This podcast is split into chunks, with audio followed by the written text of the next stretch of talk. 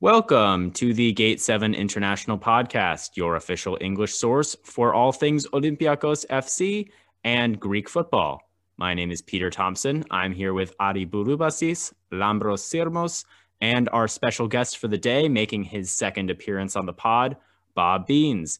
Bob is one of our greatest supporters on social media. He has truly been promoting us since day one, and we're really grateful for that. And he also has some amazing content on Twitter at Olympiakos underscore ENG with the Olympiakos English account. Bob, thanks so much again for coming on. How are you doing? Yeah, I'm good. Thank you very much. And uh, thanks for inviting me back. And uh, in a couple of months since I was last on, I've enjoyed listening to your show and, yeah, loving the work you're putting out. And, yeah, so thanks for asking me back again. Of course, of course. And thank you again for the kind words. It really means a lot, uh, especially on social media as well, with getting our voices out there, too. We really enjoy that. Today, we are going to be discussing a season in review, sort of, for Olympiakos. Obviously, we're not even really halfway through the season yet, but it feels like it's been a long time since the first couple games of the year when we started the podcast. And uh, we definitely have a lot of stuff to talk about. We're going to dive deep into the analytics and make some comparisons to previous seasons for players as well as the team as a whole. And we will talk about the Ethniki a little bit at the end. Fine. Uh, before we get into that, we do have a few announcements we would like to make. On Thursday, November twelfth, you will be able to listen to our episode with the P A O K Talk podcast. We will be having a correspondent from them. You can follow them on Instagram at P A O K underscore talk. They are an English podcast all about P A O K. So Lambro will be excited about that, and we hope to extend an olive branch of peace between the Olympiakos and P A O K communities. After that, on Monday, November sixteenth, we will be joined by the Super Greek, who you can follow on Twitter at the Super Greek. He will be joining us to discuss the international break, as Greece will have played Cyprus and Moldova by then. So that will be out on Monday, November sixteenth. Our next episode after that will be Friday, November twentieth. We will be joined by Antoni from Hellas Football for the last day of the international break, as well as some pre-match for Olympiakos versus Panathinaikos, the derby of eternal enemies. We would also like to say thank you again to our sponsor, Piraeus International Incorporated. Piraeus International has been importing and exporting cargo for companies and individuals for over forty years. They can assist you in importing olive oil, marble, or any other goodies from Greece. They can also assist in exporting, whether you have one box or a full household of items that need to be sent over. Check them out at piraeus intl dot com or give them a call at four one zero, six seven five, four six nine six. And one last bit of housekeeping. We have a wonderful review from a great listener, and we are really thankful to have received this review on Apple. And I think Lambro has it up. He's going to read it out so everyone can hear. Yes, everyone. I we have a new review on Apple. I was asked, unfortunately, to read this review. It is titled, Actually P A O K Fans, a five-star review from a user named Pskittles twenty-eight. And Pskittles goes on to say, I listened to this podcast thinking these guys were actually Olympiakos fans. Newsflash, I was dead wrong. They're all diehard P A O K fans and take every chance they can to remind you of that. they they worship Dimitris Palkas and cry for Olympiakos to sign. Amir Warda nonstop. They never use any statistics and just make up non- nonsense to justify their opinions. Listeners, beware. Thank you, Pskittles, for that fantastic podcast. I think that encapsulates the podcast perfectly. Thank you so much. That was definitely made for you. Indeed, it was. The only thing he was right about is us begging to sign Am- Amir Warda, obviously. What a big player he is for Volos, giving the entire team coronavirus and celebrating every time he scores. Such a massive player. When he said that he was linked with Olympiakos, he was actually referring to this podcast. Mister Skittles hit the nail on the head with that one, I think. So we really appreciate the kind review. It was five stars. So feel free to send in a review on Apple, and also follow us on social media at Gate seven I N T L if you're not already. Some quick news. Uh, looking at the coronavirus pandemic, things are getting very bad in Europe right now, and Greece has issued a three-week full lockdown. We're talking back to March conditions again. Uh, obviously, we hope everyone stays safe, and we hope that this is for the best in terms of lowering coronavirus case numbers Now, a lot of other European countries have issued similar standards. It seems like it won't be impacting football as much. We'll talk more about why maybe international breaks should be limited, but it seems like the Greek Super League will certainly be going on.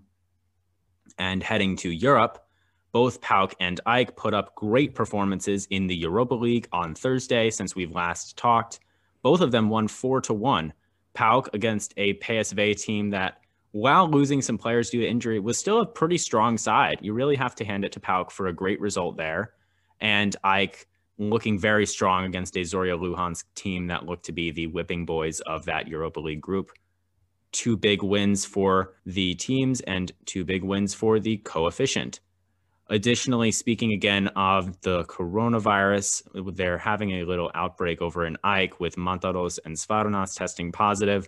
Uh, I think Eik's game was postponed this weekend as a result, and both of those players will be out of international break as well. So they will need some replacements shortly after being selected into the squad. Giannoulis, who has been one of the better performers, honestly, for the Ethniki and P A O K, is also going to be missing this international break with an adductor injury, so we'll see what they do there. Tsimikas has been included. We'll get more into the Ethniki later, but we might see him at left back.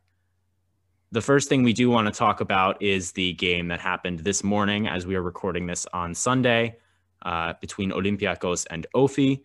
It was a two nil victory for Olympiakos with Hassan scoring a goal and then Masouras scoring the second one.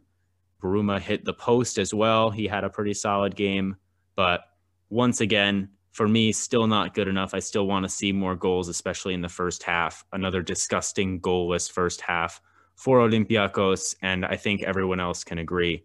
Adi, what are your thoughts on the game?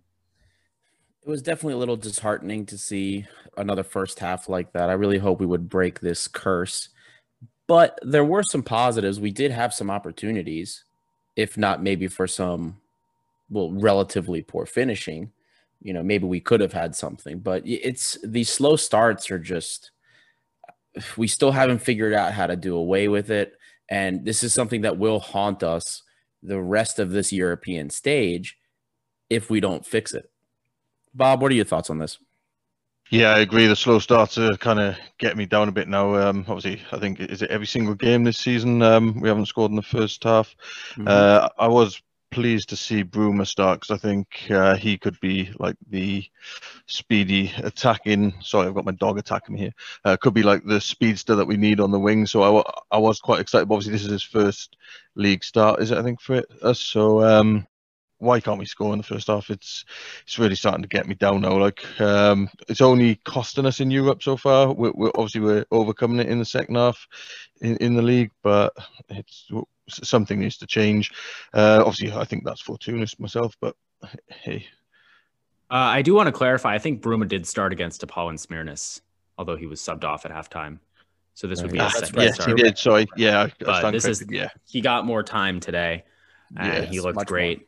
I mean, what you said, Bob, is this is going to cut it in Greece, especially against, you know, some of the smaller Greek sides, but not necessarily in Europe. I mean, exactly. We saw against Porto and Manchester City, we spent most of the game down one nil and couldn't do anything about it. Now, obviously, those are bigger sides, but I just want to make clear to everyone that, you know, even if we win two nil, even if Hassan scores and it's all exciting, uh, there are still a lot of issues. And honestly, our schedule has been really easy in Greece as well. Uh, we haven't played any of the big teams, partially because of things being postponed. You know, we had P A O K and it got postponed. We had Eik and it got postponed. But still, we haven't, we've played, you know, Ofi, I think, are the, probably the best team that we've played so far. We haven't played a team that we shouldn't beat, and we still haven't scored a goal in the first half, I don't think, in the entire campaign. Yeah, and the annoying thing is we are running Valbuena into the ground. There was no reason for me that he should have started today. Okay, yeah, I get that. You know, when we haven't scored in the first half against Ofi, we haven't won a game there in Crete. So, okay, that's something to be concerned with, especially since we're not scoring in the first half. But this is getting ridiculous. The guy is thirty-seven years old now. Um, come on. We, we really need to change things up. Now, granted, during the course of the first half, we saw a lot of tactic management on the field. Martins made some adjustments. He was flipping sides with Bruma and Valbuena, Uh, Valbuena actually initially started at the ten, got pushed to the left, and then Masouras was playing the ten. Yep. Not sure how I really felt about that. I didn't think Masouras really did anything at that position. Although in the second half, I thought he did some things. I wasn't a huge fan of it. Um, I'm okay with the thought, especially given how the game script was going. But, we, I mean, we got to stop running Valbuena to the ground. And the thing with Valbuena for me is we knew this was a problem. I mean, obviously, he's looked amazing, and he's continued to look amazing in Europe. We've seen some great performances from him, but it was going to happen. And I know, obviously, we want to win every game in Greece, and we're still not playing well enough in Greece, and we're upset about that. But I would rather see us drop points with a rotated team than throw out our older players. I mean, Holebas, he kind of had to play with Vinagre injured. But Valbuena, I mean, you've got Fortounis who can come on. You've got Maxi Lovera, who's nowhere to be seen. There's options there to give him a rest, and those players are perfectly fine to have in the Super League, and we just didn't see them.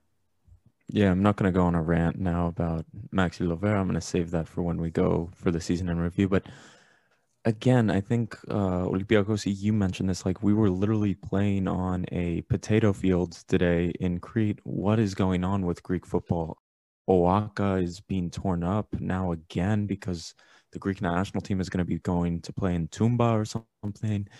Ofi's field is terrible. It's just shocking stuff. I was scared there that Cisse had torn his A C L. It was a non-contact injury. He went down in pain, and oh yeah, I my heart was in my throat. Like that was so scary. So you're running Mathieu Valbuena out there. You're running Jose Holebas out there constantly. They're gonna go down. They're gonna go down. You're relying. You're running Mathieu Valbuena into the ground. And what is the long-term goal here? Mathieu Valbuena is a thirty-six-year-old. Shouldn't our team be able to produce something outside of a thirty-six-year-old? Like, it, it, it's insanity. We should have more options. And I'm getting frustrated with the fact that it's only him and Fortounis, it seems, at this point. And now Fortounis has some drama we can get into. But it's just, it's disheartening. More so to the, the, the game today, I thought. The first half was poor. Um, I, I, I would have to give it to Hassan. I thought his link-up play was w well done. I thought he was getting in good positions as a target man. But Holebas was poor that first half, was really poor. That penalty he gave away, which was like two meters offside. What a joke from V A R there. He was poor, and he's going to burn us. He is going to burn us in Greece. He's going to burn us in Europe, and it's a matter of time with him. Yeah, we really have to hope Rúben Vinagre can come in and be a consistent performer at left back because that's supposed to be his position. We haven't really seen it yet. Obviously, he needs time to settle in, but we know he's a talented player, especially going forward. But yeah, Holebas cannot consistently do this. We see it at times, but he really needs his rest. Obviously, he's going to get a little bit of it in the next few weeks here, but he really needs his rest. And I want to say as well, Lambro, you mentioned the V A R. Oh my God. I don't know. There were two instances today. Uh, the penalty that was disallowed and then an Olympiakos goal that was disallowed where literally it was the most obvious, clear as day offside. And they spent eight minutes looking at it. Like, what is that? I mean, I know like English fans a lot of times get upset about V A R and like maybe rightfully so, but like for me to sit here and watch them review an obviously offside play for eight minutes and then have eight minutes of stoppage time afterwards, it's a joke, but that's just an aside. I do think Hassan was better in link-up today. I've been honestly counting his successful actions now every time I watch him after the discussions that we've had in the past, and he had a couple nice moments where he made a good pass.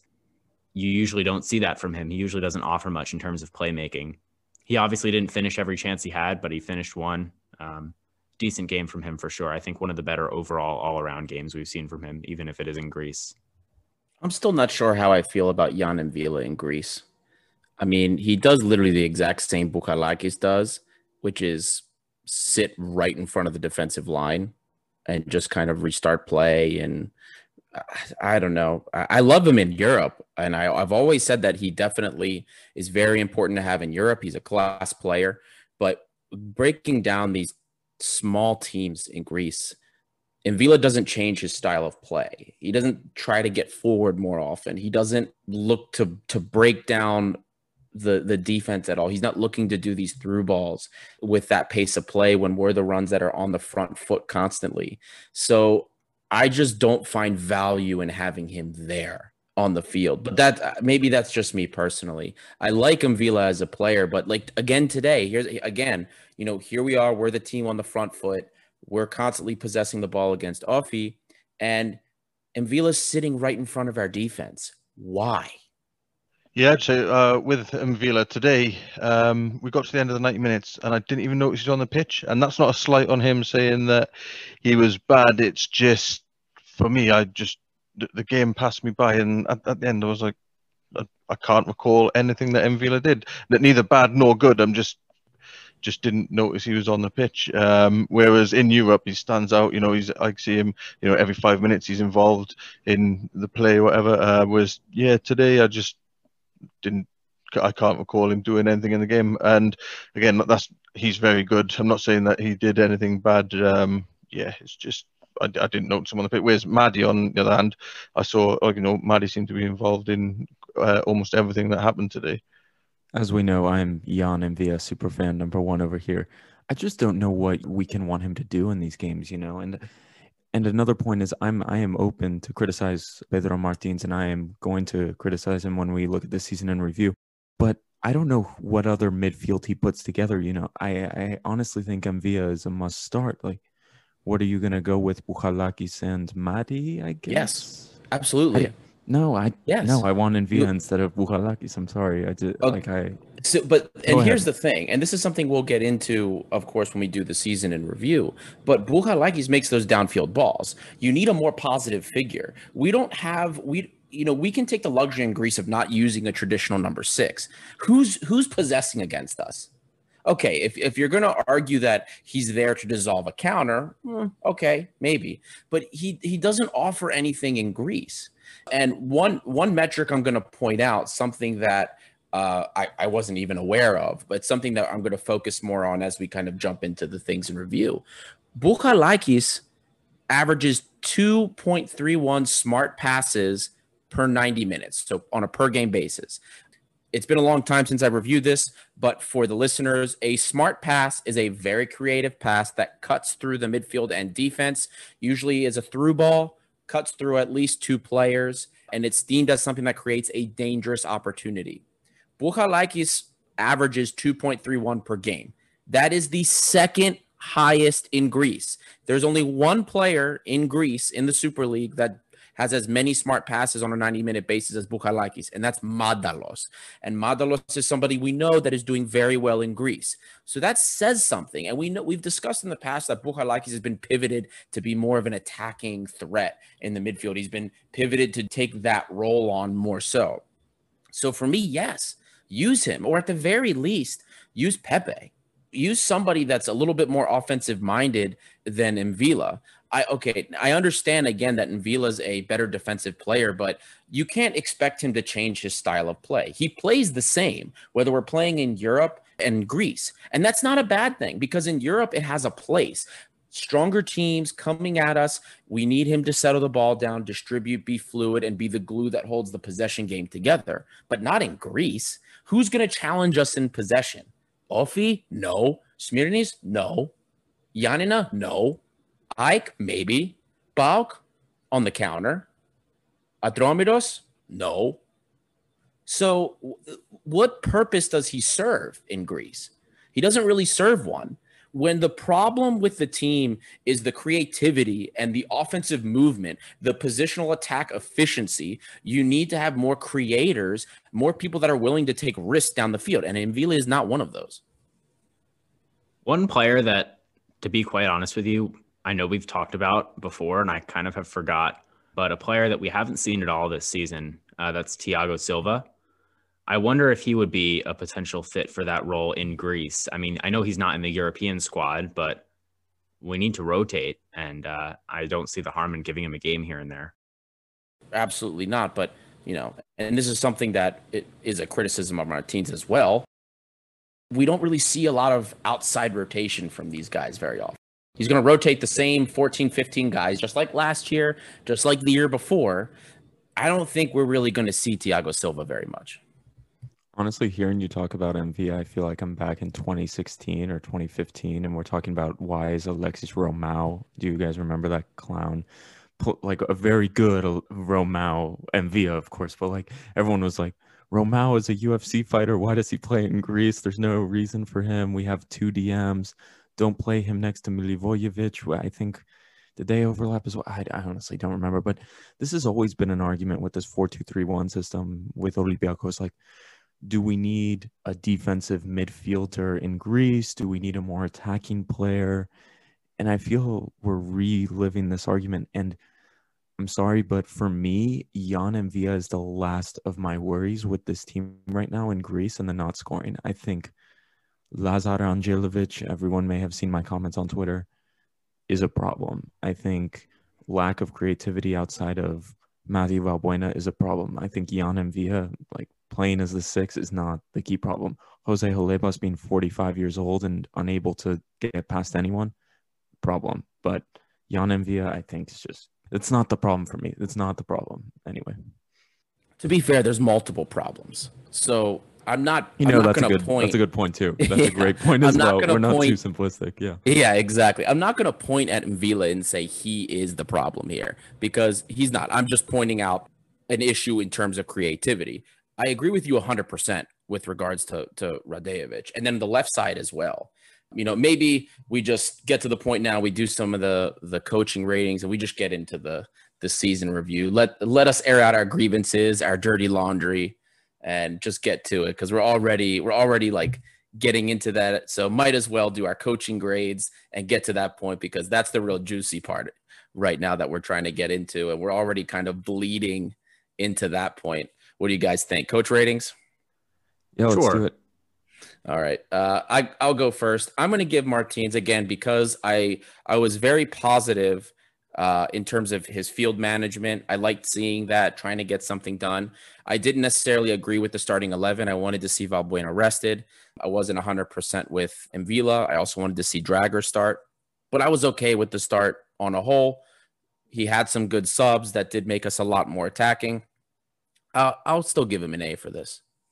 I'm going to maybe be a little bit less optimistic, although I pretty much agree with everything you said. I wanted to see Valbuena subbed off pretty much at halftime. Uh, and that's not, you know, I know usually when players are subbed off at halftime, it means like, oh, they were trash, like horrible performance, absolute embarrassing. And I don't think that was true of him, but we've got a thirty-six, thirty-seven-year-old player who needs some rest, and he's not having his best game. It's a good opportunity to just take him off early. Easy sub on with Fortounis. I kind of wanted to see that a bit earlier. Uh, I agree with you, Adi, that, you know, I wanted to see Mohamed Dräger again. Um, I mean, we've had that one taste of him in the last game, and it was great. And understandable that he didn't play in Europe, but definitely wanted to see him today. Didn't get to see him. I'm going to say B plus here. Obviously, three points is three points. And, uh, you know, we got the win, but I just think there's still some things that we need to see. The changes did help. Fortounis did help, but I wasn't super excited after watching this game is all that I'm going to say. Yeah, I guess I'll go next. Um, it's difficult for me to say because the football is just not good. I, I'm sorry.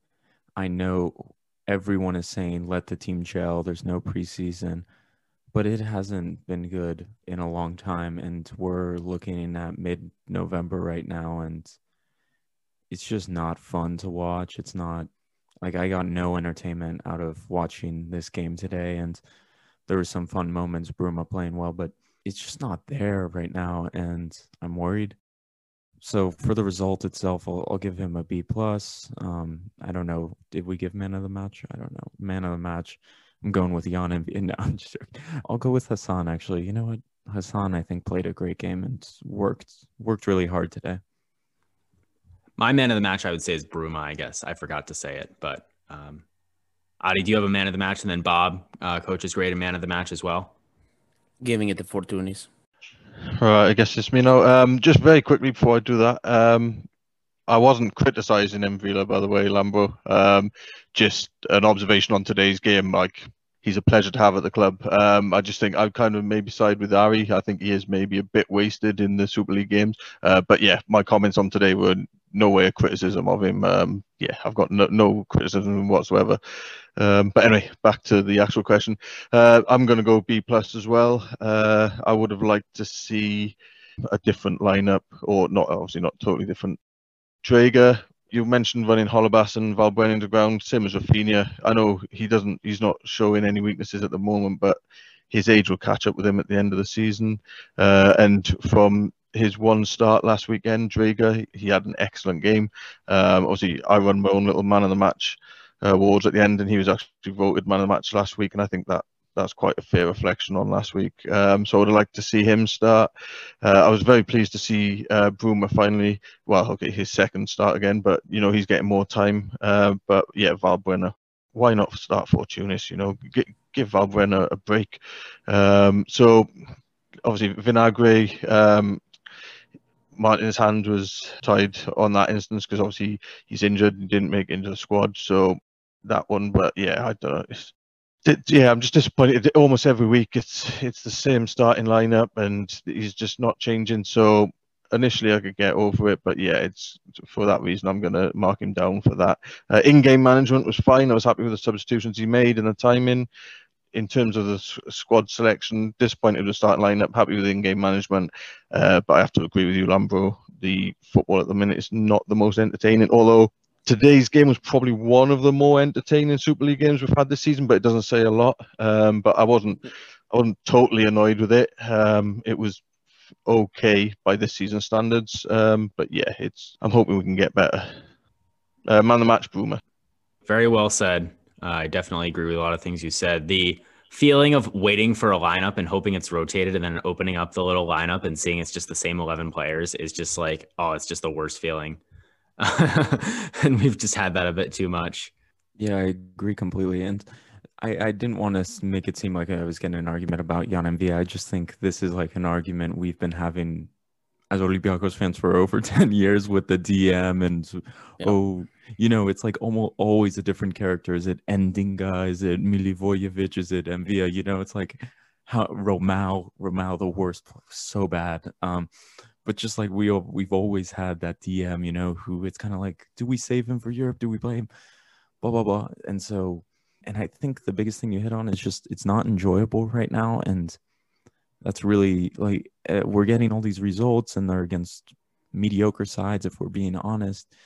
And it's just a wonder, is this going to catch up with us? And is there underlying frustration with Olympiakos fans, with reporters, with just... I can feel it's right underneath there. And if there's a derby or two that go, I am scared to see what happens. I don't know if you guys are feeling that as well, but it just feels like the fans are almost ready to blow if things don't go up. Like Fortounis doesn't play and we lose a derby. Boom, the newspapers go crazy. And that is where things go bad with Olympiakos. Lambro, I'm not going to say whether or not I think the it's an overreaction, because that's I do also believe we're kind of teetering on a fine line here. Some of the European results are forgiven because of the level of the competition we're playing against, but it's not going to be forgiven at all in Greece. Greece this year, the expectation is to repeat. That is an expectation. Maybe that's part of the reason that Martins is making some of the decisions he is, because of that pressure to repeat. Now, of course, we're going to jump into sort of the overview of what we have seen from Olympiakos so far this season. And what I wanted to do was give you the floor for your rant, the rant we've all been waiting for. Just air your grievances. And then what we would like to do is then using some data points that we've looked at, general player metrics, also overarching team data, to try and find out what gripes you have and what gripes the Olympiakos fans have that have something in them, or maybe there's more to it. So go ahead, Lambro. The floor is yours. Let it out. Okay, everyone. So the tension's been building for, at least for me, and I'm going to start and just say the results have been good this season, if we're in account the cup final. You know, we won a cup final. The results have been good. European games, all right. Okay. And I see this argument every time I open up or criticize Coach Martins in the system. We haven't had a preseason. The new players need to gel. It's mid-November. The team knew this was happening. If if we're being honest, the front office, the people who run transfers knew this was going to happen. And we're in mid-November. We haven't seen Thiago Silva. We've seen Rúben Vinagre for like half a game, a game. We've barely seen Dräger. this was mismanagement from the top. This summer was a joke. The last January transfer window was a joke. Emery Moore and Cafu, that was a joke. Deadline day, panic. This summer, Vinagre and Bruma, okay, they look hopeful, but deadline day deals, they no preseason. Just under a regular season, they wouldn't have preseason. But moving on, the mismanagement of the fullbacks. We knew Omar was gone to Galatasaray before we even played Wolves, before we stepped foot in England. Rafinha was the result, a thirty-six-year-old who, at the end of these European games where he actually has to run, he looks pretty tired. He gets blown by by people. On the other side, Kostas Tsimikas got sold the first week we left Wolves. We got a new left back in Jose Holebas, who was not going to play. He was the, the Torosidis replacement. Do you ever remember Torosidis playing how many, eight, ten straight games? This is a joke. That's a joke. And Vinagre has to come in on the last day. That was mishandled by the club, and we are just taking in the benefits of that right now. And I'm disappointed with that. And this isn't Holebas' fault. This is the club's fault. His level was known. And I want to go on to another point.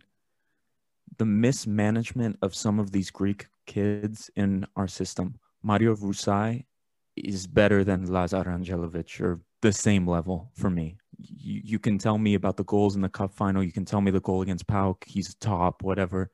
He's done nothing for ten games. He scored in the cup final, and he's done nothing for ten games.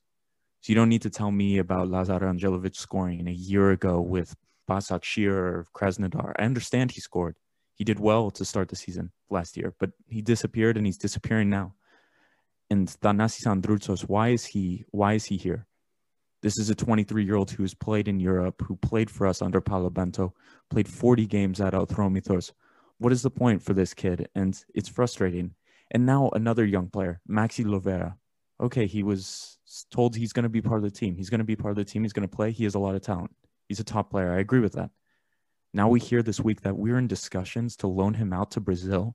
Maxi Lovera's father goes on the radio in Argentina and says he wants his son to sign on loan for this team in Brazil. Is that a joke? If we're going to loan Maxi Lovera, loan him to somewhere in Greece, loan him to the Netherlands, loan him to Spain. What, what is this Brazil for a three-month loan, or maybe to buy him? What, what type of management is that? What, what type of, I, I'm sorry I'm dragging on everyone, but what type of management is that? That that's a joke. That is a joke. If you're going to loan Maxi Lovera, loan him before the window ends. We're still not learning how to deal with these young prospects. And Diamantopoulos refers to this in his, his last podcast about Fortounis. The results have been good. Progress has been there. But we're not criticizing the team as much as we used to, which, okay, let me say as Olympiakos fans, we criticize our team a bit too much. And under this T M of Martins, I feel like he's gained kind of the respect, and we've lost that sharp edge. And and the biggest highlight is this Fortounis situation. It's frustrating to me that one of our best players, a star of the Greek national team, is being treated this way. We don't know everything that's happening behind the scenes, but someone needs to go in front of a microphone and tell us what the situation is. Because getting a new story on Gazeta, Sport twenty-four, on a podcast from Diamantopoulos, from Gavros G R, this is a joke. This is a joke. This is the captain of our club. We gave the armband. He's the biggest earner at our club. And we're having these stories every day on podcasts. He was stripped of the armband. Why was he even made captain in the first place? It's just mismanagement. The club is being mismanaged, and there's some deeper problems. And I'm worried about where it's going. That's the rant, everyone. I think it's been waiting for a while, but there it is. I hope you guys are happy with it. I may have gone on too long, but there it is. Well, no, you, you touched on a lot of points, and I agree on a lot of those points, as, as well as many of the listeners, I'm sure, do as well. So what I want to do is kind of hit at some of the things that you've discussed and kind of see, are some of these concerns founded, unfounded? If not, what's really the concern within the concern? Now, before we get started on that, just one thing with Martins in terms of the lack of criticism, or I'll say the goodwill that he's built up. That goodwill isn't unfounded. Remember the disaster that was two years ago, and Martins straight up had to build a new team, cut everything, rebuild from the ground up. I mean, we really don't have the same players that we did the season before that. He was cutting people left and right, bringing new players in, mixing and matching. That goodwill was built up because of what he did. Now, yes, we're in a different stage of Olympiakos. We're in a different phase. And this phase requires something else, something else that Martins is going to have to manage. Now, whether or not he's done it, you can make the decision for yourselves once you hear some of the data. Now, Lambro, I wanted to touch on something that you had talked about before. Uh, both you and Bob, both of you guys mentioned that the flavor of play, we'll say, isn't quite as spicy. It's a little bit more stale than it appeared last year. So let's take some time here and try and see kind of where that sh where it stands out. Now, last year, everyone kind of agrees that's one of the best Olympiakos teams we've seen. Great team to watch in Europe, great team to watch in Greece, dominant, dominant, dominant. So let's just compare the overarching metrics in terms of positional attacks, counter shots, everything. Let's see where we stand. Last season, in terms of our positional attacks, we were averaging twenty-eight point six four, almost twenty-nine positional attacks a game, with an attack efficiency resulting in a shot twenty-two point eight percent of the time. We were averaging almost three counters a game, two point eight four, with a forty-four percent shot efficiency on that. We were stellar on the counter last year. We were also averaging thirteen point four shots per game. Solidly high level, led the Super League in terms of a shot per, shot per game basis. thirty-seven point seven percent of our shots were on target. So let's compare that to this year. Positional attacks. Last year was twenty-eight point six four. This year we're averaging thirty-three point two three positional attacks per game uh, with a shot efficiency of twenty-two point seven percent. So the efficiency in terms of, of getting through and getting a shot on goal is the same, but we're averaging just about five more of those attacks per game. We're actually on the ball more now than we were last year. And that's reflected even in the possession metrics. Counters per game. Last year, we were two point eight four counters per game. This year, two point five four, slightly less, a third of a counter less per game uh, with a thirty-three percent efficiency. That's the more important thing for me because our efficiency has dropped eleven percent. So we're literally converting one less counter almost every two or three games. And that's not good. Counters are very dangerous. Counters very more often than not lead to goal opportunities. So seeing that efficiency go down like that, that's a little bit concerning more for me, but it makes sense. Uh, we know that our wingbacks aren't quite as active getting forward as the last year's were. So that's something to kind of be concerned about. Now, in terms of shots, we're averaging fourteen point three one shots with a thirty-six percent shot efficiency. So thirty-six percent of the shots are on target, very similar to last year at thirty-seven point seven, and we're getting pretty much an additional shot per game. So that's pretty significant. On all of these offensive, broad offensive metrics, we're doing better than we were last year. So besides seeing that we now attack more, maybe counter less efficiently, what do you think is in the game script that's really turning you off in terms of our performances than last year? I think the biggest thing is the fullbacks are unathletic and can't get by anyone to save their life. I, I think that's a huge problem. I think Rafinha likes to play the sweet little ball, one, two, one, two, back and forth, back to Semedo. Boop. Nowhere. Lazar Angelovic, he plays one, two, one, two, nowhere. It just seems like none, nothing is going anywhere. And with Holebas, it's even worse. Like, I don't think he could get past Greek defenders. It's shocking. Um, I, I don't know what you think about that huge rant, Bob, but also what, what, what is going wrong this season for you? Yeah, for me, it starts with the uh, fullbacks as well. Um, last season, we had Tsimikas and Omar. Both of their games was to uh, get down the wings and try to get um, the ball into the box, whereas Holebas just hasn't got the legs. And Rafinha, he's totally opposite to Omar. He's he's always coming in the field. So so the numbers don't lie. So Ari's just giving us the numbers. But um, aesthetically, as you watch it, it, it doesn't feel like we're, we're attacking as much as we were last season. And I think that does come from the fullbacks because Saad get the ball, he'd get it out to Semedo or Cisse and they'd pass it out wide and then we'd attack. Um, whereas the attacks don't seem to be coming across uh, for the full length of the pitch like they were last season. And again, we've lost Podence. Obviously, that was in January. That wasn't at the end of the season, admittedly. So we've already had half the season without uh, Podence. But, you know, we've lost Podence and now we've got Rangelovic in his place and...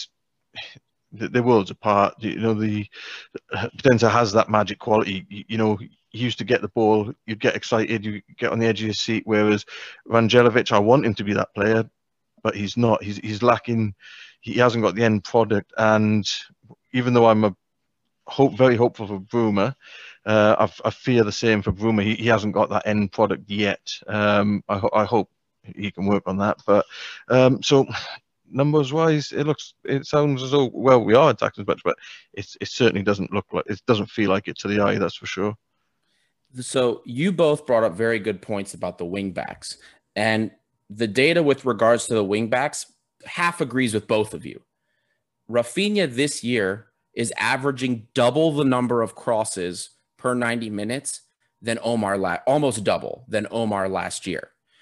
Rafinha's averaging four point two crosses per game versus Omar last year was two point nine. Now, we all know that last year everyone had been saying Omar is not as productive as he has been for us, and it showed. Rafinha also is leading the Super League in key passes per ninety minutes. He leads the Super League in key pass efficiency. So what is key passes? I already told you guys what smart passes were before.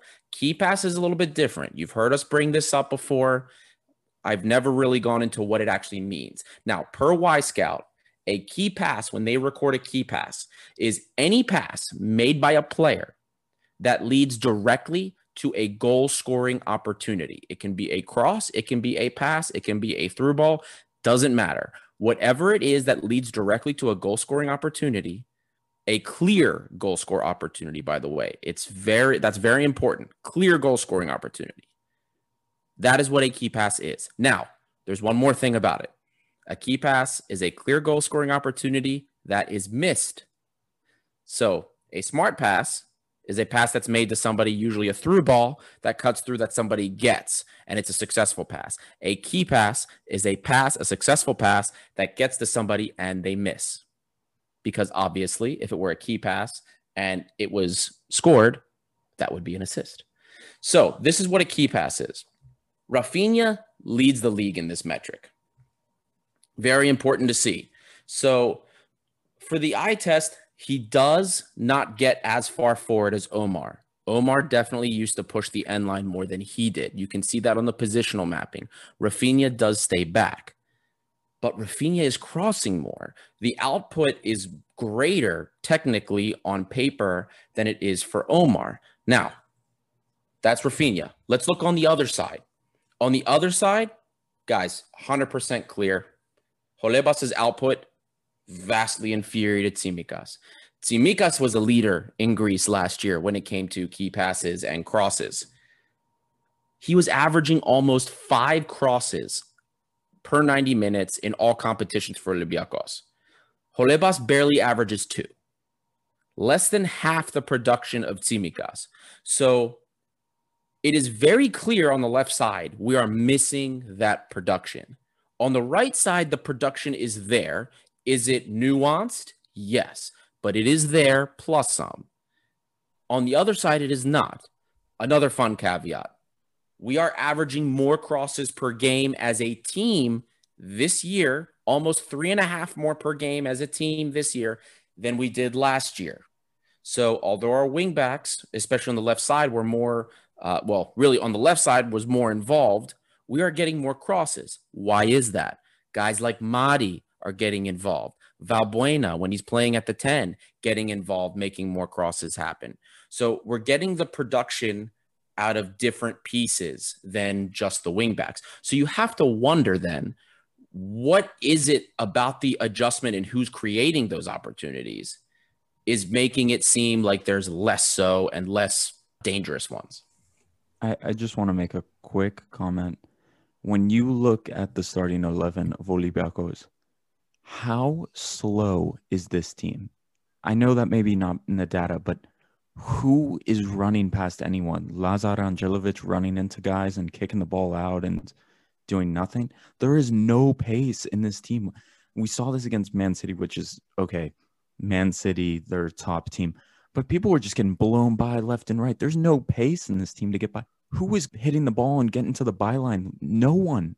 Rafinha is not blowing by anyone. Valbuena is not blowing by anyone. El-Arabi is not blowing by anyone. Lazar Angelovic, Bruma's our only hope. Masouras is a quick player, but I don't think he's the type to do that. There's, there's no pace. It's lacking. This is a very old and slow team. It's just, it's not there. I think they brought in too many old players. I'm sorry. That's just, they thought they were going to cover the gaps up with these thirty-six-year-old fullback, but it just doesn't work. I'm sorry. The, the numbers may be showing it, but the pace is not there. It's so slow. You're not wrong. I think for me, one of the main issues is obviously Jose Holebas.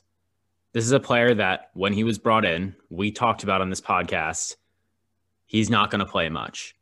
We talked about how he said in his interview when he joined the club, I'm basically said, I'm okay if I don't play that much. We expected him to, as we said earlier today, be a total C D's replacement. He is our starter right now.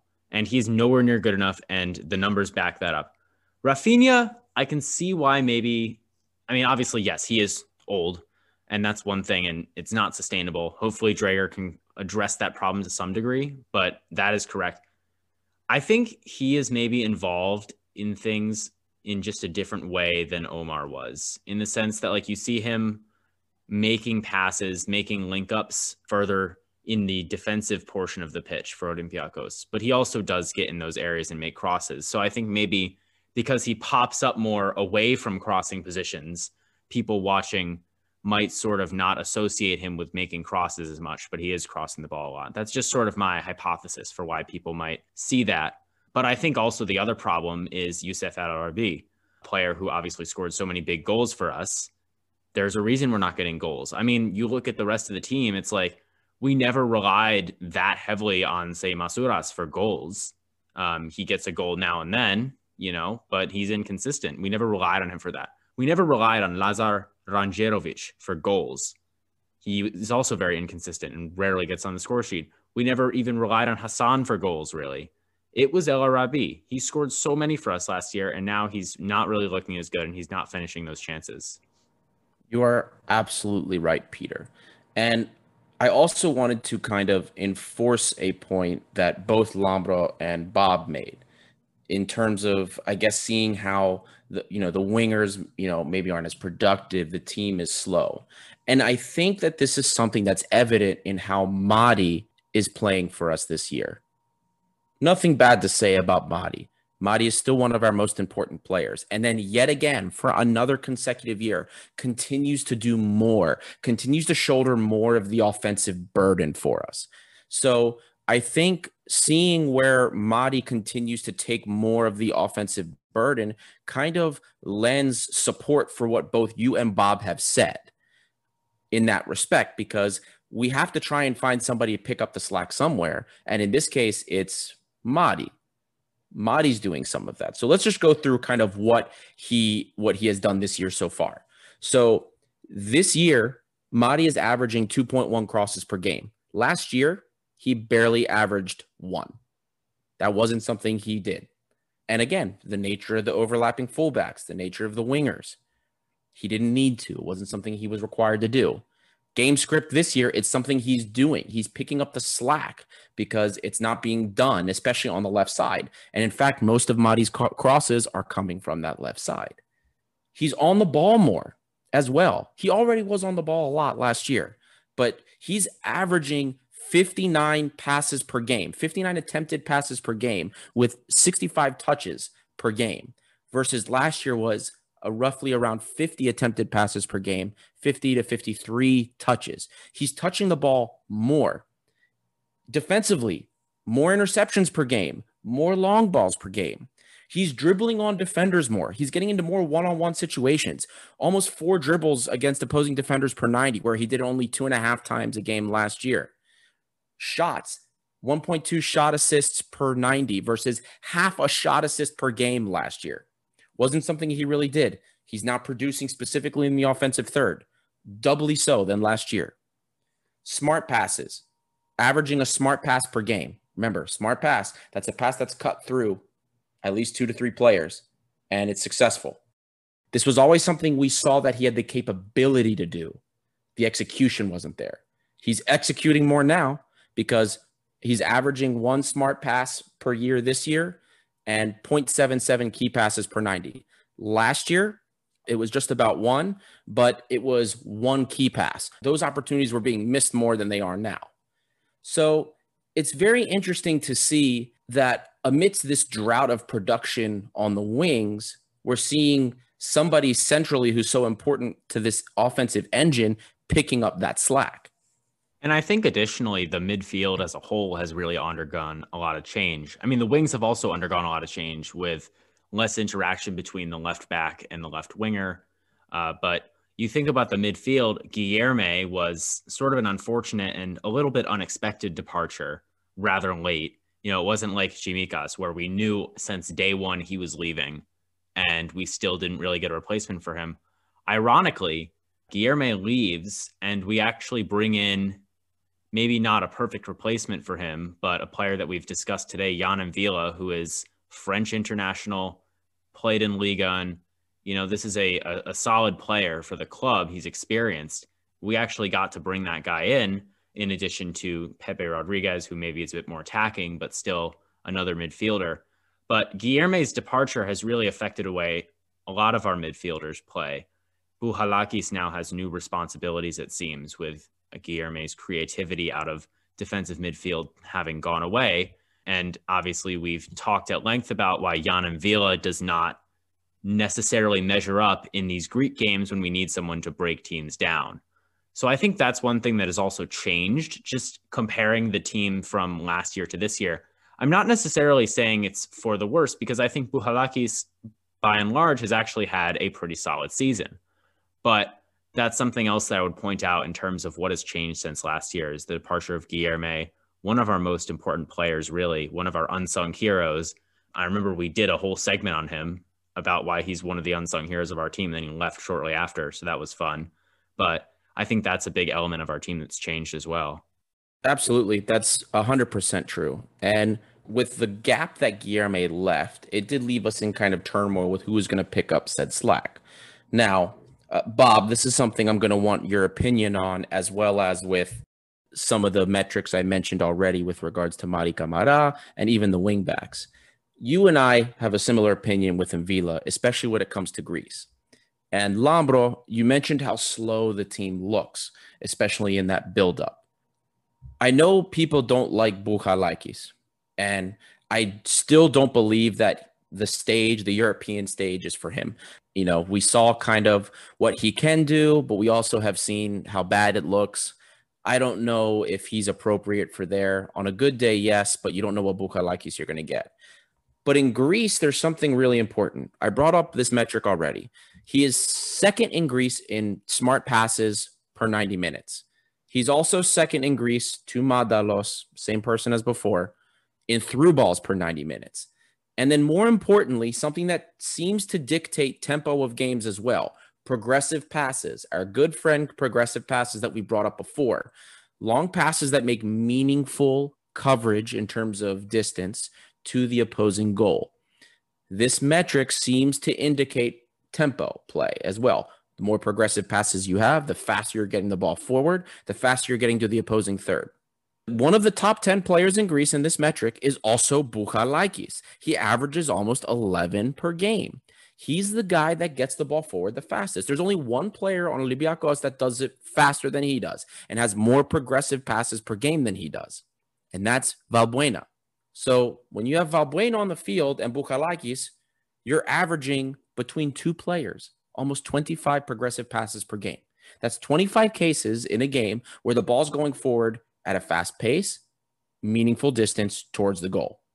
Effectively, by taking Bouchalakis off, we have now gotten rid of almost a quarter, almost a quarter of our team's total progressive passes in a game. In Greece, there is a case for Bouchalakis because of this. In the games Yann M'Vila has played in Greece, he is averaging less than five progressive passes per game. So you have to wonder if this is part of the reason that we look so slow, especially in possession. Bob, this is something I wanted your opinion on. What was uh, Bouchalakis' numbers again? Was that twenty or twenty-five? Uh, well, so twenty-five percent, but he's averaging almost eleven. eleven, okay, so that's twice as many as uh, M'Vila, so... More. Yeah, I think I think you're spot on. I think if, if he's getting that many numbers, then that, and we're not getting the ball forward as much uh, when he's not playing, then yeah, it's gonna it's gonna have a, an effect on the team, and it's gonna appear as though we're not, well, we're not attacking as much, so um, yeah, okay. I'm not a critic of uh, Bouchalakis anyway, by the way, just for the record. Um, I, I think he has a good place in the team, but again, f full Super League, I, I agree with your comments. I think uh, the European, especially Champions League level, is a step too far for him, I think, maybe. Do you see this drought that we've had with result of the wing play, especially on the left side, Mady now being forced to go over there to help yeah. create those opportunities, M removing Bouchalakis? Could this be a reason why perhaps there is some perceived toothlessness in that offensive third?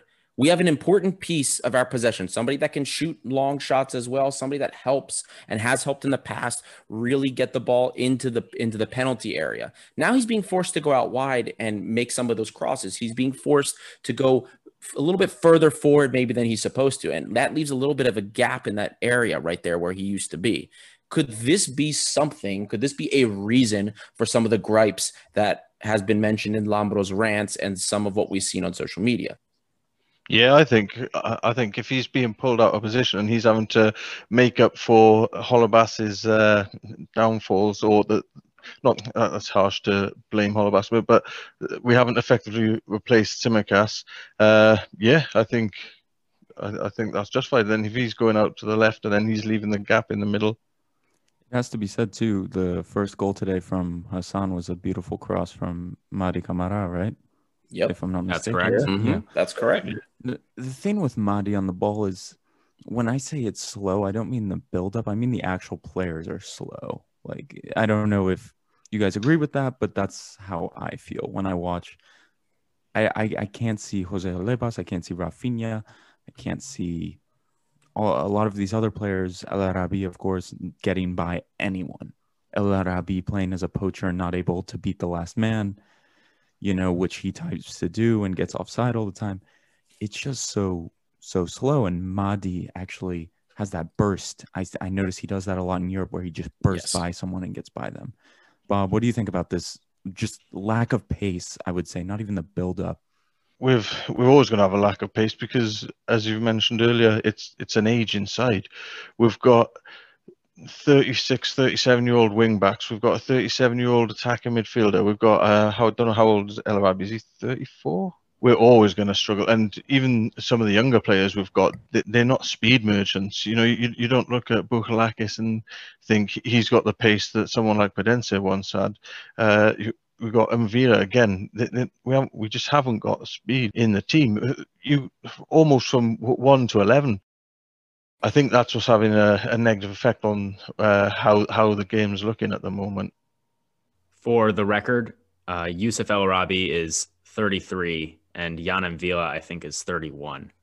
So you're definitely right about the age there, and you're definitely right about even Bouchalakis, a younger player, is not exactly a speed demon. Yeah, I actually thought M'Vila was two years younger, so yeah, he's even older than I thought. Okay, yeah. and and I think this is one of the the things that why everyone's so excited with Bruma. You know, Bruma comes out of nowhere, and Bruma can actually dribble past someone. Who, who else in this team can dribble past anyone? Mathieu Valbuena. Mathieu Valbuena is too slow to dribble past people. He has those little moves and the feints, and he gets enough space to get a ball in, but he's not burning anyone. Lazar Angelovic kicks the ball twenty miles ahead of him, and oh no, he loses it. Who would have thought? Who would have thought? Even against thirty-eight-year-old players against La Mia, he loses the ball. Bruma is so exciting because he can actually dribble past someone. Who else can dribble past anyone other than Fortounis and maybe Valbuena and Mady Camara? No one. That's why it's so frustrating to watch, I feel. Anyway, back on the rant almost. But yeah, it's just so frustrating. Like, no one can run past anyone. Everyone's thirty-six years old. It's not super exciting, you know. It's it's disappointing.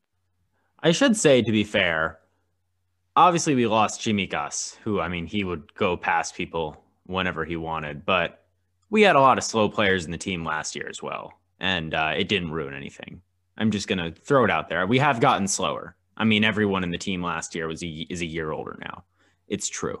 Obviously, if Bruma becomes a more constant fixture, you know, that'll be nice, but it certainly wasn't as big of a problem last year. I think that would explain certainly why it's uh, not appealing to watch, especially when we're not, you know, thrashing teams and getting the results we want. But it's still possible for this this group of personnel, Holebas aside, to be successful. And I, I'm gonna let's look up north. Why don't we look up north? Our friendly friends up north: Zolis, Zivkovic, Giannoulis. Olympiakos, what is our answer? Lazar Angelovic to run past someone? It's not even a Greek quality thing. Our good friends up north also have very pacey players who can beat people one-on-one and and look exciting. That game against P S V, that second half, how exciting was PAOK to watch, you know? I haven't seen Olympiakos' side look like they're going to put four goals past anyone in six months now, three months. We're, we're not beating anyone four nil unless uh, Atromitos eats a red card thirty minutes into the game. Yeah, it's true. And for the record, uh, I'm going to bring up a player that's probably been the subject of more controversy than anyone else in the team this year. Uh, our most exciting player, Kostas Fortounis, doesn't usually start. Jon Van Schip cares very much about this, obviously. And I think Fortounis' fans in general want to see him on the pitch. We are all very vocal in stating that he's one of our best players. He's one of our most influential players. Stelios Yannakopoulos, when we had him on for an interview, said that with the ball, he's one of the best players in Greece, or one of the best players that Greece has seen in recent memory. I mean, this is a great player. He's obviously had an injury. Fortounis pre-injury, I mean, he was definitely on another level, especially in terms of even just raw goals and assists. But I think Adi has some numbers as well. The whole Fortounis situation is just super frustrating. And before before I get into the numbers, we need to make something super clear here. There is a difference between Martins benching Fortounis with the quality Olympiakos has versus Ben Ship benching him on the national team. With oh, for sure. There. So benching Fortounis for guys that play in Turkey and don't see European competition and are not half the player he is, is unforgivable. Martins benching him for systems changes, and if it turns out to be an attitude problem, is a completely different thing. You know, us us debating the offensive capabilities of the team, whether he's not there, you know, it's different when you have quality players that are linked with fifteen, twenty million euro moves overseas versus players that barely went to Turkey for five million. So let's make that completely clear. Now, jumping into Fortounis, pre-injury, let's just go through some broad metrics, see what he was all about. Now, he was averaging almost a goal every other game per ninety minutes. Stellar. That's pretty stellar, considering he was a number ten. And he was getting an assist, zero point three assists per ninety. Assist every almost third of a game. Very productive. Three shots per ninety minutes, three crosses per ninety, dribbling on people eight times per ninety minutes, over eight times per ninety minutes. He was trying to take defenders on constantly, and he was very, very successful at it. He had a dribbling efficiency of sixty-two percent. That means six out of every ten times he tried to dribble on somebody, he got by them. Incredible. And that's part of the reason why it was blowing up. He looked amazing before the injury. Three shot assists per ninety. And he was even averaging a quarter of a second assist per ninety as well. So a second assist is a pass that leads to the pass that leads to the goal. Pretty good pre-injury. Now, after the injury, when we saw him kind of right before the, the restart for COVID, or sorry, I should say before the COVID break started, rustiness, just coming back from a bad injury, almost a year, zero point one six assists per ninety, zero point two three goals per ninety, one and a half shots per ninety, one point seven crosses per ninety, barely five dribbles per ninety, two and a half shot assists per ninety. That's that's all right. And zero point two three second assists per ninety. So the second assist went up, but nothing else did. Everything else was lower. So you expect that. He just recovered from injury. Now let's go into this year. Now, obviously, this year he hasn't played many full nineties. So we're taking all of his time that he's played in all competitions, and we're compressing it into a per ninety figure to simulate what it would look like on a per ninety basis in terms of his production. So, so far, he's at zero point two three goals per ninety, similar to last year. Not quite the year before level, but hey. Now he's at zero point four three assists per ninety, an improvement over both. Two and a half shots per ninety. Hey, we're kind of getting back to the pre-injury number. He's getting more, more active. This year, he's averaging five crosses per ninety. Even in his pre-injury year, he never had that many crosses. He's getting forward more, exerting more effort, and trying to cross more. He's also helping to pick up the slack that's been missing for Olympiakos. eight point three dribbles per ninety minutes. He's back to his pre-injury form. He's willing to take defenders on again. He's not afraid of it. He's trying to do it. The caveat here is that he's not as efficient in taking people on. thirty-six point seven percent efficiency compared to pre-injury. He's not as effective, but he's working on it. He's getting there. This is okay. It's not something we're worried about. three point four six shot assists per ninety. Again, this is better than pre-injury. He's averaging almost double the shot assists per game. Second assists, zero point one.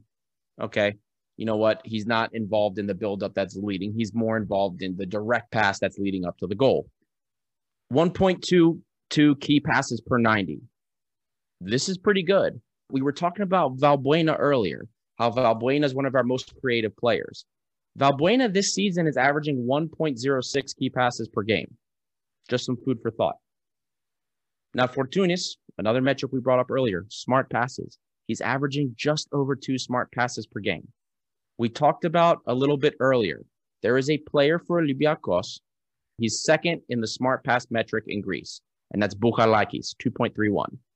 Well, if we aggregate Fortunis' stats for this year to simulate the per ninety-minute games, he's at two point zero four. He can break down defenses. We've known this.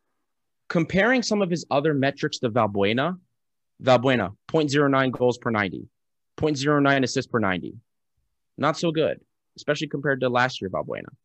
one point three shots per ninety, almost five, almost five crosses per game. Four and a half dribbles per ninety. Does it less, but Valbuena's efficiency is sixty-two percent, way higher than Fortunis's right now. Three and a quarter shot assists per ninety, very high. Fortunis is higher. one point zero six key passes per ninety, I mentioned that earlier, and zero point eight smart passes. Valbuena doesn't look always for those through balls, or they're at least not very successful. So this is something that's really important to recognize. Valbuena is somebody that we recognize as one of our key creators. And on a per ninety-minute basis, Fortunis is better and more creative than he is in that respect. That's just some food for thought. And that's to say nothing about at least the other number tens that play for Greece, but we're not going to get into that yet. Just going off these numbers, I'm, and I'm going to bring in some off-the-field stuff with Fortunis as well. Fortunis is getting really unfavorable treatment by Coach Martins. Every time something's not going off wrong, Fortunis off at halftime. Lazar Angelovic plays ninety games. Masouras plays ninety, ninety, ninety games, excuse me, ninety minutes. But Fortunis, no, no, no, no. He's he's coming off forty-five minutes. He's done. Against Apollon, what, what was that? What was that about?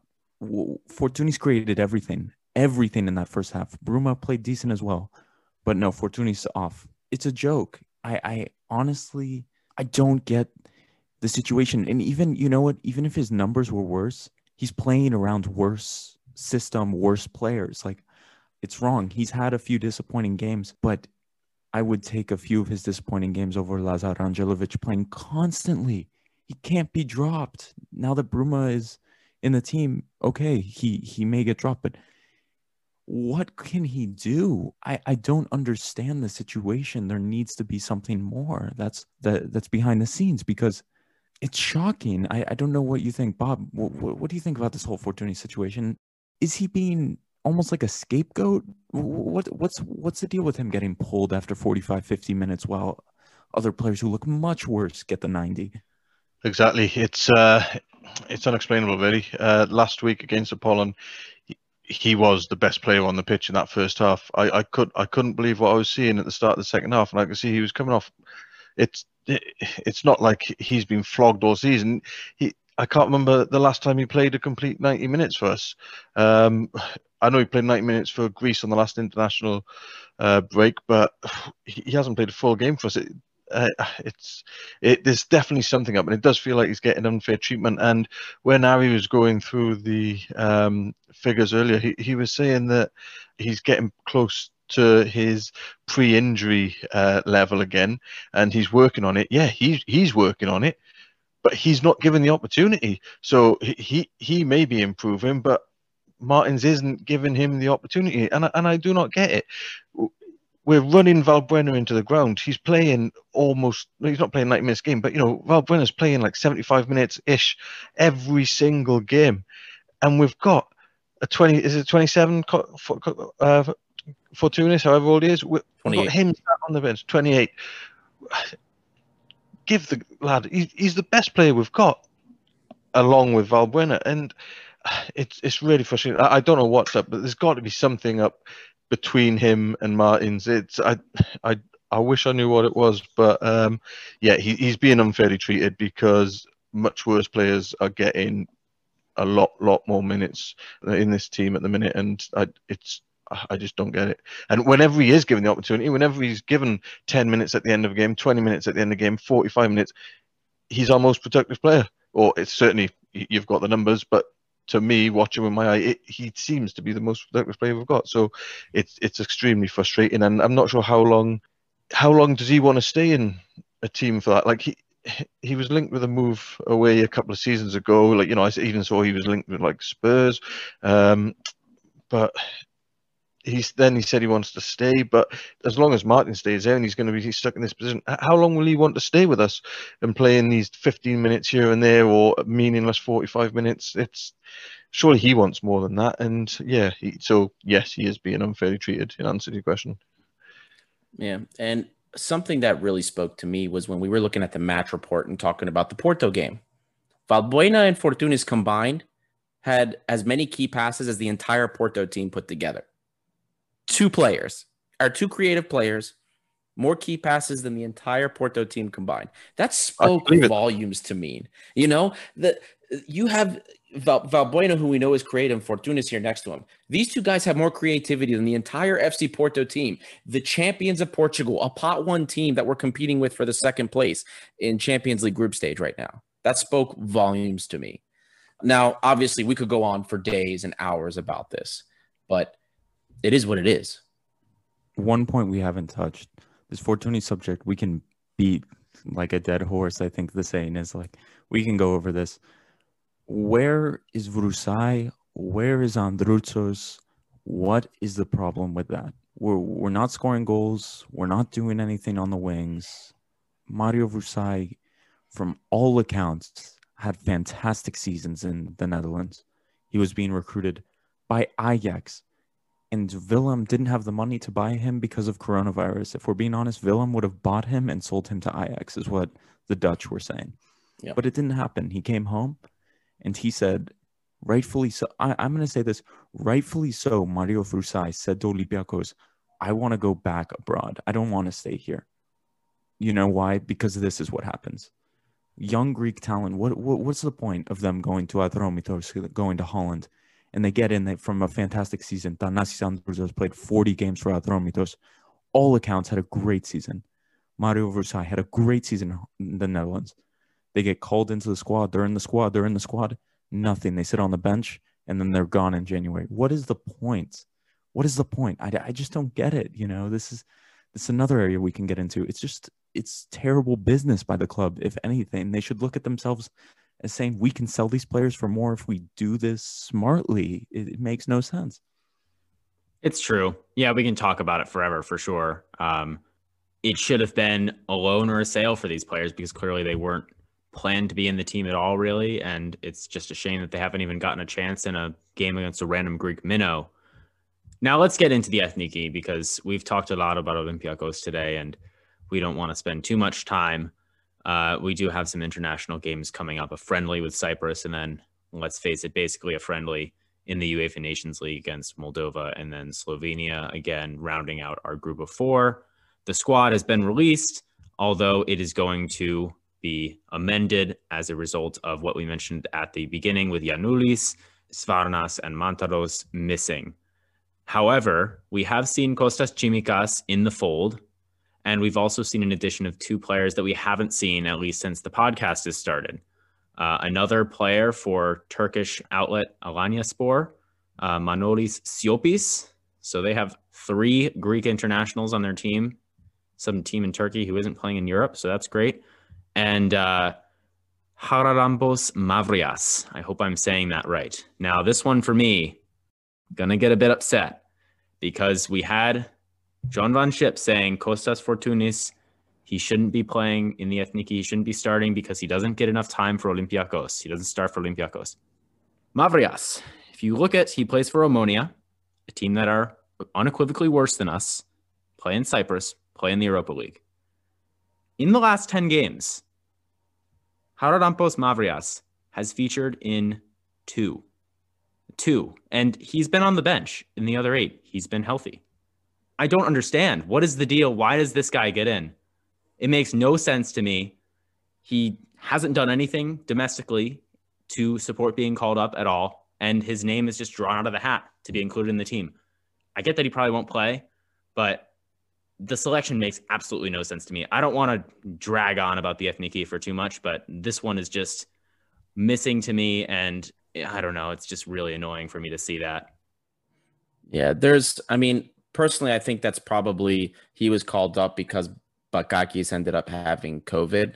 That's what I'm just going to believe because it'll make me feel better.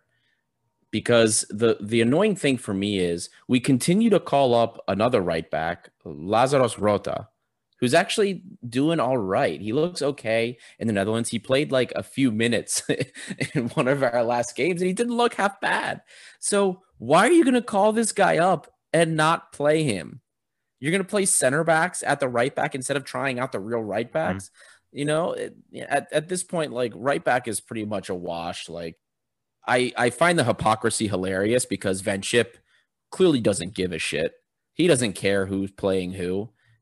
It, there's something else there. If he cared, he wouldn't be calling up Mavrias. You know, it's ridiculous. And Siopis, what, what kind of call up is that? We already have three players that are just like him, you know? And, and in fact, Kyriakopoulos, who kind of pushed up into that midfield in one of the in the friendly against Austria, I liked him all right in the midfield. You know, I, I, uh, I'll, I'll agree actually with uh, a previous guest of ours, Greg Gavalas, who liked him as well. I thought he was all right. Siopis offers us nothing. He's not even that impressive of a, a player, and he doesn't get that many touches. He's not used to being a guy that's on the ball all the time, like a lot of our, our C D Ms are, especially guys like Kourbelis and Bouchalakis, who get on the ball a lot. Zeka doesn't, but Zeka's the bulldog. We already have bull. We don't need any more bulldogs in this midfield. We need a maestro. We don't have Gallinopoulos right now. We need a real maestro, and Siopis isn't even close. So a little bit questionable for me. The the new call-up, Yakumakis, I'm good with that one. That guy is on fire. I think it was like eight goals in seven games or eight goals in nine games. I mean, he's on fire. I like that one. But, uh, yeah, I mean, I can't – I don't really want to even get upset about some of the other ones because we know that we're going to see them, and it's just unfortunate. Yeah, quick note on Yakumakis. You're right. Absolutely banging in goals for Dutch outlet Venlo. Now, fun fact about Yakumakis, he actually participated in a game that they lost thirteen nil to Ajax, so hopefully Greece won't do the same thing. But he has been scoring lots of goals, almost one goal a game. He replaces Tahiarkis Funtas, who I think got injured in the Europa League. So he will not be included, unfortunately. But I don't see why you don't just give Rota a chance. I mean, I don't know what's going on, but it's interesting. We'll see. We talk about why we don't really like to cover the Ethniki that much. I personally also think, for the record, I just want to say this quickly.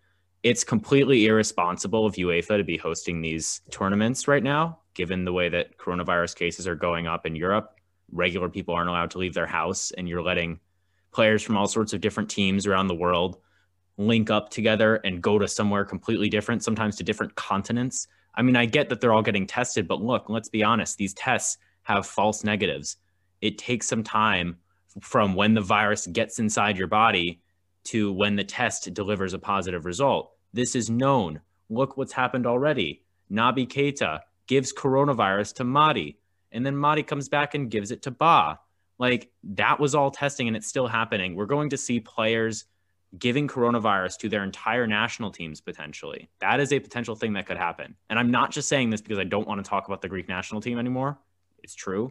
But I just think right now, UEFA needs to just take a break with these Nations League fixtures that people really don't care about that much, as well as just random international friendlies. Like, we're really just flying teams out and risking exposure of this pandemic just to have a friendly. I mean, it just doesn't make any sense to me, but that's completely besides the point. I don't know what we're going to see. Mantalos, for what it's worth, has been in really good form. Uh, if we look at the numbers that we talked about with Fortounis and Valbuena, he's had some decent numbers as well in all of those categories. We mentioned how he's leading the Super League in smart passes, both total and per ninety minutes. He's averaging zero point two three goals and zero point two three assists per ninety. four point six six dribbles with sixty-two point three percent efficiency is one number that jumps out to me. Obviously not as many dribbles as Fortounis, but a lot more efficient. And two point five two shot assists for ninety is not bad as well. He's been good, but if Jan van Schip uses him on the wing again, it is an absolute waste of a player. Mm-hmm. What are we doing here? And one more thing I want to add about the national team that I thought was interesting, it might not materialize anymore with Giannoulis out, but if you look carefully at the listing, you can see the players are ordered by their position. You know, Diudis, Vlachodimos are first. The goalkeepers are first, then defenders, then midfielders, then attackers. Kostas Tsimikas is listed with the midfielders on the official Ethniki squad announcement. Now, obviously, we know his preferred position is a left back, but we've discussed on the podcast before, could he maybe appear in a higher role with the lack of left wingers in the team right now for Greece? It almost seems like they might be thinking that. His name is right next to Mantalos. Obviously, Mantalos not included, but when the squad announcement came out, he was included. So that, I think, is interesting to me. Obviously, even without Giannoulis, there are other players in the fold who are capable of playing left back, although we'll probably see Taveras as a center back for the Ethniki. But just something that I thought was interesting as well that's worth mentioning.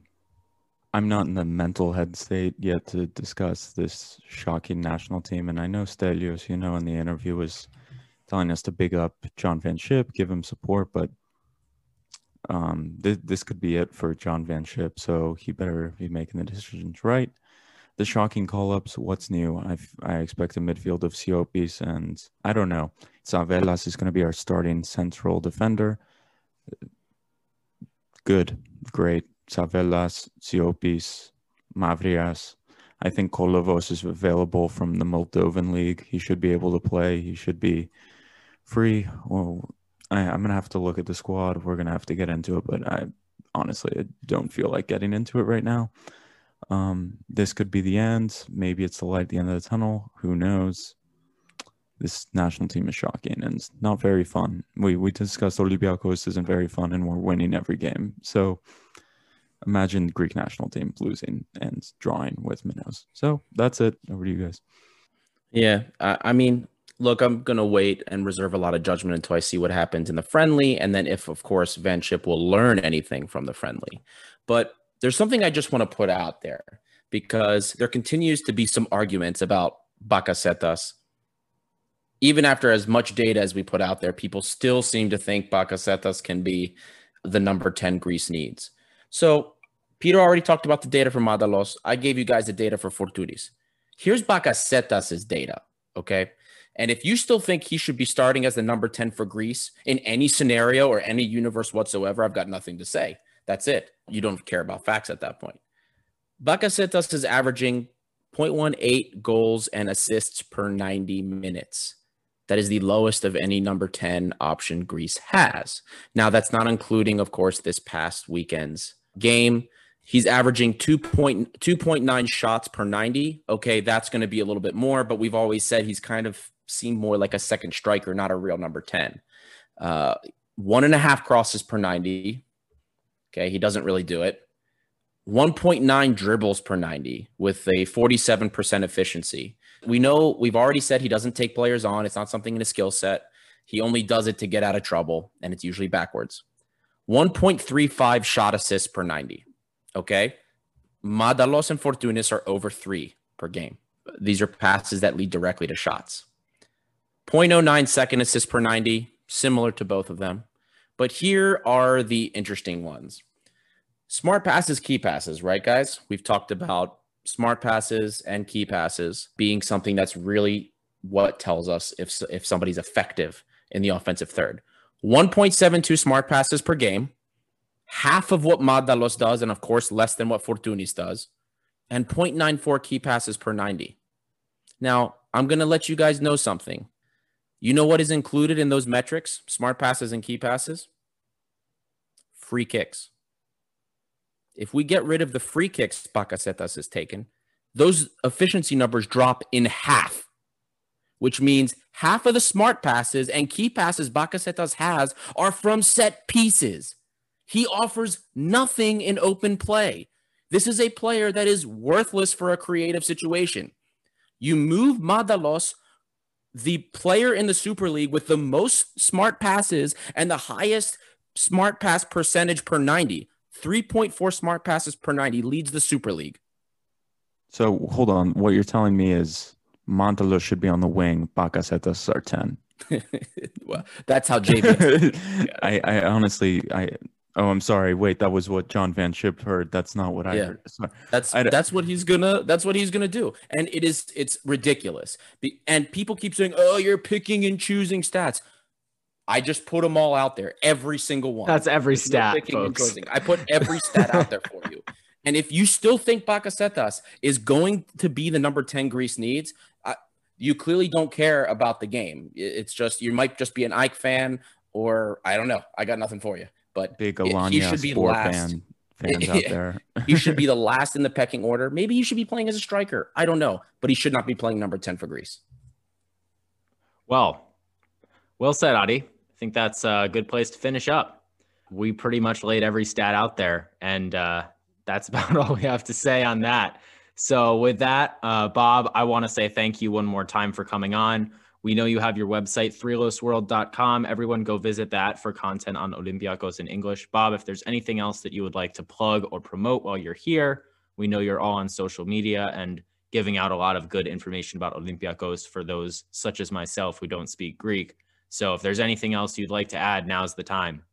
Uh, nothing that I'd want to uh, plug really, but just quickly a couple of things. Um, yeah, so I didn't have much to say about uh, yes, Nikki today, but um, I've just fallen out of love in general with international football, both Wales, which is my country of birth, and my married into nation, which is Greece. I find it a very poor product. Uh, even uh, watching as a neutral some of the bigger teams, I've got no time for international football at the moment, apart from outside. Once you get to the World Cup, you get the Euros, love it, it's a great tournament, um but I feel this podcast being a bit negative, so I just want to bring a bit of positivity back. We've only conceded one goal in uh, Super League, so I just want to maybe end on a bit of a high. If we can take some positive out of this season, um I don't want this to be like hour and a half of total negativity, um even though maybe it's just, but uh, yeah, so let's look at positive. We've only conceded one goal in Greece, so yeah, happy days. When we're back, we're going to beat Panathinaikos four zero, and we're just going to throw a party. So, of course, you know what? Hopefully that's the end result of this negativity, is Coach Martins is on the board. He's watching John Van Schip mastermind the Greek games, and he's inspired. We roll on, and you know what, there's still hope. You know, there's still, I I always get accused of saying hope, hope, hope, hope. Well, there's hope for Olympiakos this season. We're we're we're undefeated. We're also, we still have a chance at second place. That's what we want. That's the that's the prize right there. So as long as that is still there, and you know what, Man City, maybe we have hope at home. And we'll, let's give the boys the benefit of the doubt. Let's let's see what they got after this international break. Well, that little bit of positivity is certainly much needed. Um, sorry, folks, had to listen all the way till the end to get it. But I certainly wouldn't be surprised if things start looking up. But yeah, Bob, thanks again. As a Chelsea fan, I'll need Ethan Ampadu updates from you whenever Wales play. Thank you all for listening, as always, especially if you've made it this far. Continue to interact with us on social media, Gate seven I N T L, on Twitter, Instagram, Facebook, Reddit, anything you'd like. Continue to leave reviews, and we will read them out on the podcast. And continue to get involved in the discussion. And uh, we look forward to hearing your feedback, and we will see you very soon.